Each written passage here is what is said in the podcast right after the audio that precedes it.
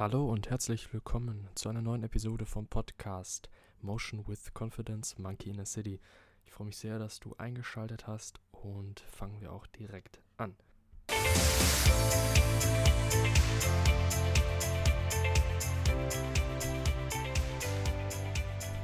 Ja, ich begrüße dich wiederum herzlich zu dieser dritten Episode inzwischen Son, zu unserem Ausflug in die Welt der Emotionen. Und zwar geht es heute in dieser dritten Folge von vier um Trauer und Freude. Etwas komisch, dass ich diese beiden Emotionen in eine Folge packe, doch hat es einen Grund und zwar vor allem in ihrer Ausprägung als destruktive Emotionen, weil da gibt es ein paar Parallelen, die ich gleich ansprechen möchte. Beginnen möchte ich mit der Trauer. Zunächst einmal, was ist die Trauer? Im Sinne von, welche Art von Botschaft trägt sie in sich und was für ein Trigger ist sie, also für was. Wir hatten schon besprochen, wir hatten in den letzten Folgen die Wut und die Angst. Die Wut ist der Trigger deines inneren Kriegers, der Änderung will. Sowohl destruktiv als auch konstruktiv. Die Angst ist der Trigger deines Magiers, der für Lösungen sorgt, der dir die Botschaft gibt, du bist noch nicht so weit. Entweder ist es wirklich so oder aus einer Basis des Mangels heraus, dass du nicht genug an dich selber glaubst und dir selbst vertraust. Der Magier soll dafür sorgen, dass du Lösungen findest. Bei der Trauer ist es der Trigger des Schläfers und auch in Teilen des Umbauers. Auch hier gibt es wieder zwei Arten der Ausprägung. Konstruktiv und destruktiv. Ich fange mit konstruktiv an. Was macht die Trauer? Wann kommt sie allgemein? Wenn etwas Trauriges passiert, wäre jetzt die erste Spontanantwort. Wobei es sie vor allem getriggert wird oder vorkommt, wenn etwas geschehen ist, etwas verloren gegangen ist, was uns bedeutet hat, was unseren, mit unseren Werten einhergegangen ist und einen Teil unseres Lebens ausgemacht hat. Das sind meistens Personen, können aber auch Ereignisse und Umstände sein, beispielsweise der Verlust eines Jobs oder das Kaputtgehen eines liebgewonnenen Gegenstandes wie eines Autos oder ähnlichem. Oder das Verlorengehen von einem Gegenstand, dem man einen Wert beigemessen hat. Was soll die Trauer machen? Sie ist auch tatsächlich am Ende vielmehr ein Mittel zum Zweck und zwar zum Innehalten. Wie gesagt, eben der Trigger des Schläfers, dass du erstmal, dass es dir ein Signal gibt, zu reflektieren. Gut, das ist der nächste Schritt, aber erst einmal innezuhalten und zu ruhen. Es ist ein Signal deines Körpers zu sagen, jetzt ist erstmal eine Pause notwendig. Es ist eine Neuausrichtung auch notwendig, die dann daraufhin folgt. Diese Pause sollte am besten erfolgen, das ist aber dann je nach deinem Bauchgefühl, deiner Intuition, in einem anderen Ort, in einer anderen Umgebung, beispielsweise im Wald oder in einer ganz anderen Stadt, wo du einfach mal dich völlig abkapselst aus deinem jetzigen, aus deinem jetzigen Alltag, aus deinen jetzigen Gewohnheitshandlungen heraus, weil du diese auch nicht mehr richtig tätig, tätigen kannst. Es gibt häufig die Beispiele von Leuten, die trauern, es aber nicht wirklich tun, nicht innehalten, sondern einfach weitermachen mit dem wie bisher und irgendwann bricht es dann heraus. Was dann eher dann im Destruktiven endet, da komme ich gleich zu. Aber eben dieses Ausruhen. Gleichzeitig aber auch das Reflektieren in der zweiten Phase. Das bedeutet die Erkenntnisse aus der Vergangenheit herausziehen und nochmal nachspüren. Also was ist da jetzt tatsächlich verloren gegangen? Welcher Mensch ist aus meinem Leben geschieden? Oder welche Ereignisse haben mich zur Trauer bewogen? Du sollst damit aber auch tatsächlich und gleichzeitig Dankbarkeit spüren und zeigen, da dich diese Person oder auch ein Ereignis, ein Gegenstand in diese Situation geführt hat, in der du jetzt gerade stehst. Sie hat dich dahin begleitet. Sie ist mit ein Faktor dafür. Damit auch ein Stück weit Teil deines Lebens und hat damit auch auf dein Selbst eingewirkt, auf deine Selbstbildung. Und das sollte eben Anlass zur Dankbarkeit vor allem sein. Und dieses solltest du spüren.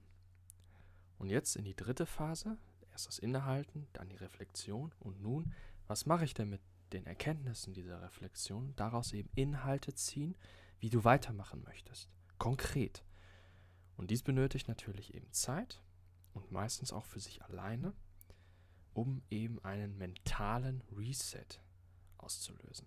Also tatsächlich völlig auch ohne Medien, ohne Flucht, ohne, also Flucht aus dem Alltag, ja, aber keine Flucht aus den traurigen Gedanken oder aus den Gefühlen der Trauer heraus, sondern diese zulassen und akzeptieren und damit den Boden schaffen für eine Neuausrichtung des Lebens, gegebenenfalls.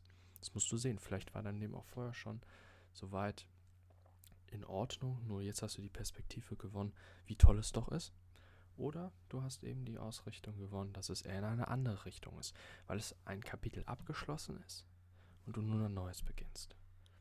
Und damit komme ich direkt zum Thema Loslassen, denn das ist ein ganz zentraler Aspekt, der auch gleich bei der Freude aufkommen wird.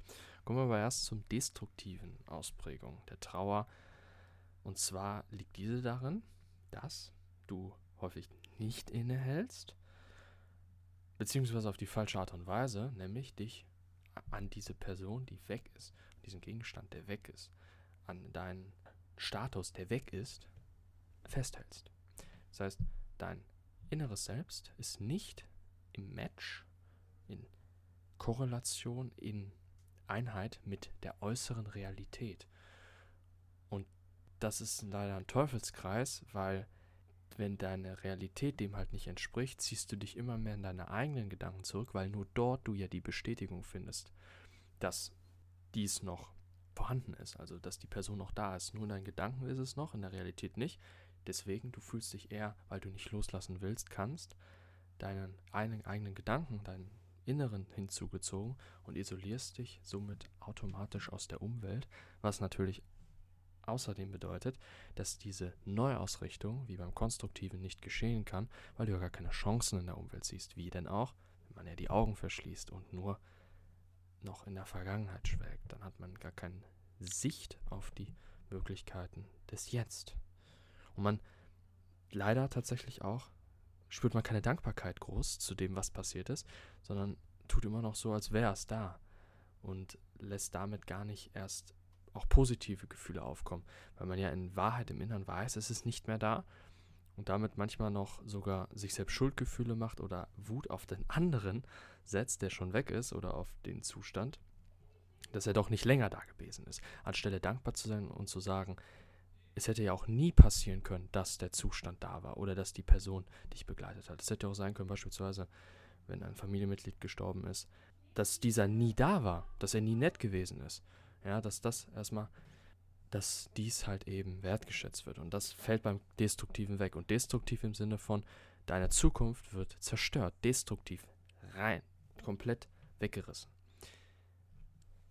Dennoch muss ich auch wie bei den anderen sagen, destruktiv heißt nicht per se schlecht, denn das Destruktive kann im ersten Schritt auch einen notwendigen Cut verursachen, aus dem Alltag heraus. Beim Konstruktiven ist das Innehalten zwar da, aber vielleicht nicht unbedingt diese Riesenmotivation, einfach auszubrechen oder einfach mal zu sagen, ich bin jetzt ein paar Monate woanders und reflektiere dann da. Das Destruktive kann im ersten Schritt gut sein, weil es halt einen ersten großen Schritt rauszieht aus irgendetwas. Also dass man irgendwelche vielleicht Kurzschlusshandlungen macht, was auch immer, die aber am Ende dann dafür sorgen, dass du doch raustrittst. Und die Umgebung wechselst, aber eben dann im nächsten Schritt wieder konstruktiv ist und nicht, du bist zwar jetzt an einem anderen Ort, aber immer noch nicht das Loslassen geschaffen hast. Das ist der Unterschied. Und damit habe ich die perfekte Überleitung, nämlich beim Loslassen zur Freude. Und zwar fange ich dann jetzt passenderweise bei der Freude mit dem destruktiven Part an und jedoch kurz vorab noch eine Definition zur Freude. Und zwar sie natürlich auch ein Botschafter, ein Signalgeber und vor allem ein Trigger des Genießers in dir. Im destruktiven Part, worauf ich jetzt erstmal zu sprechen komme, ist zuerst der Gefühlsausbruch. Man hat einen Erfolg erlebt, man fühlt sich einfach sehr gut, weil man ein Ziel erreicht hat, was oder generell einen Zustand erreicht hat, in dem man sich wohlfühlt. Und dann sorgt das halt dafür, dass man feiert, dass man einfach nur genießt und sich darauf ausruht, was auch erstmal gut ist. Das Problem ist jetzt nur, es ist ein sehr stark, starker Gefühlsausbruch, eine sehr, sehr starke ähm, Handlung, die danach folgt. Destruktiv eben, also es disruptet sozusagen die gerade stattgefundene Situation und geht halt dahin über, dass man halt in Urlaub fährt, komplett abschaltet.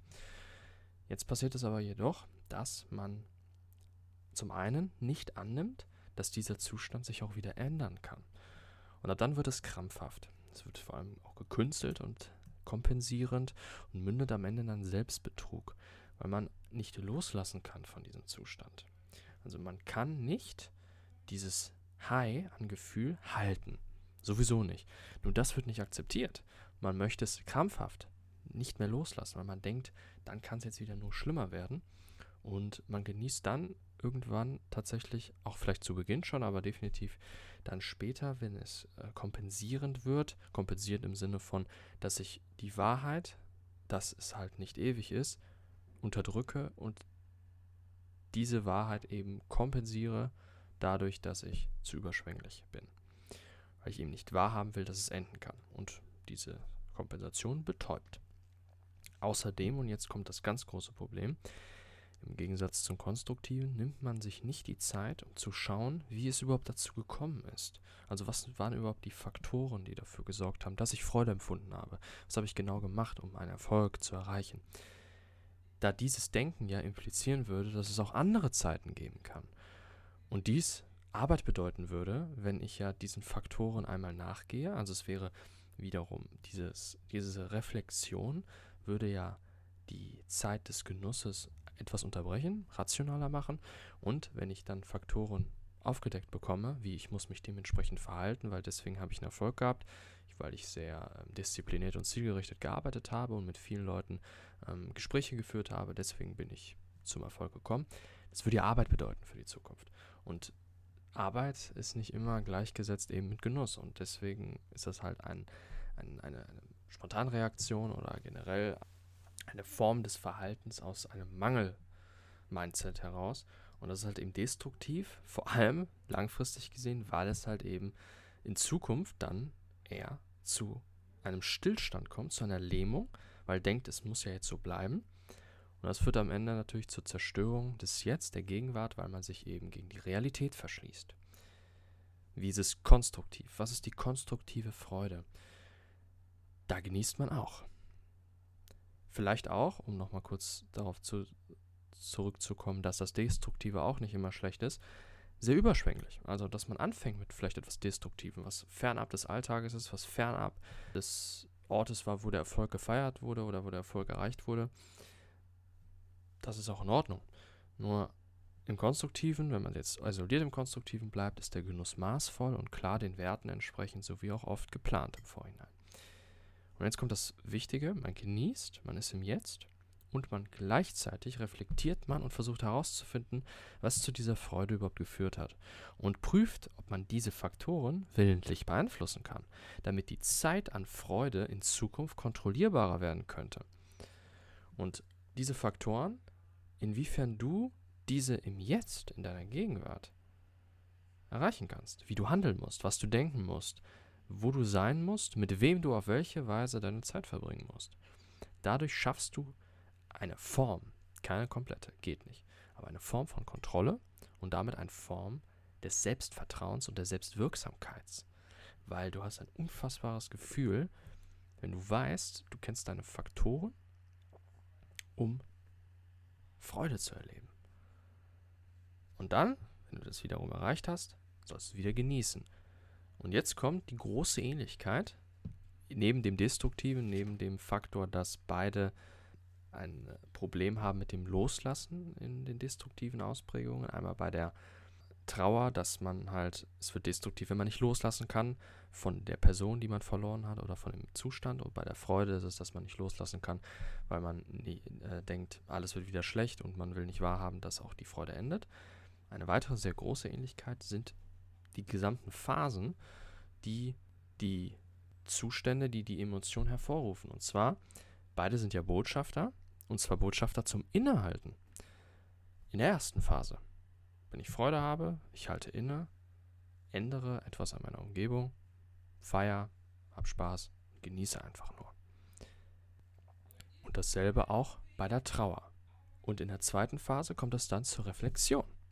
Wie kann ich mich einmal auf der einen Seite, was hat mir dieser Mensch gegeben, was habe ich für schöne Erfahrungen mit ihm gemacht, wofür kann ich dankbar sein? Bei der Trauer und bei der Freude, wie bin ich dorthin gekommen? Und bei der dritten Phase das Ausrichten. Auch wieder hier bei der Freude zum Beispiel, dass ich mich neu ausrichte im Sinne von, okay, was waren die Faktoren, die mich zum Erfolg oder zur Freude gebracht haben und wie kann ich diese wiederholen? Wie kann ich mich neu ausrichten, dass ich das kontrollierbarer machen kann und nicht ein Produkt zufälliger Variablen meiner Realität bin? Und bei der Trauer, inwiefern ich mich neu ausrichte, ohne diesen Gegenstand, weil ich losgelassen habe. Und das war das Ende dieses dritten Teiles zur Freude und zur Trauer.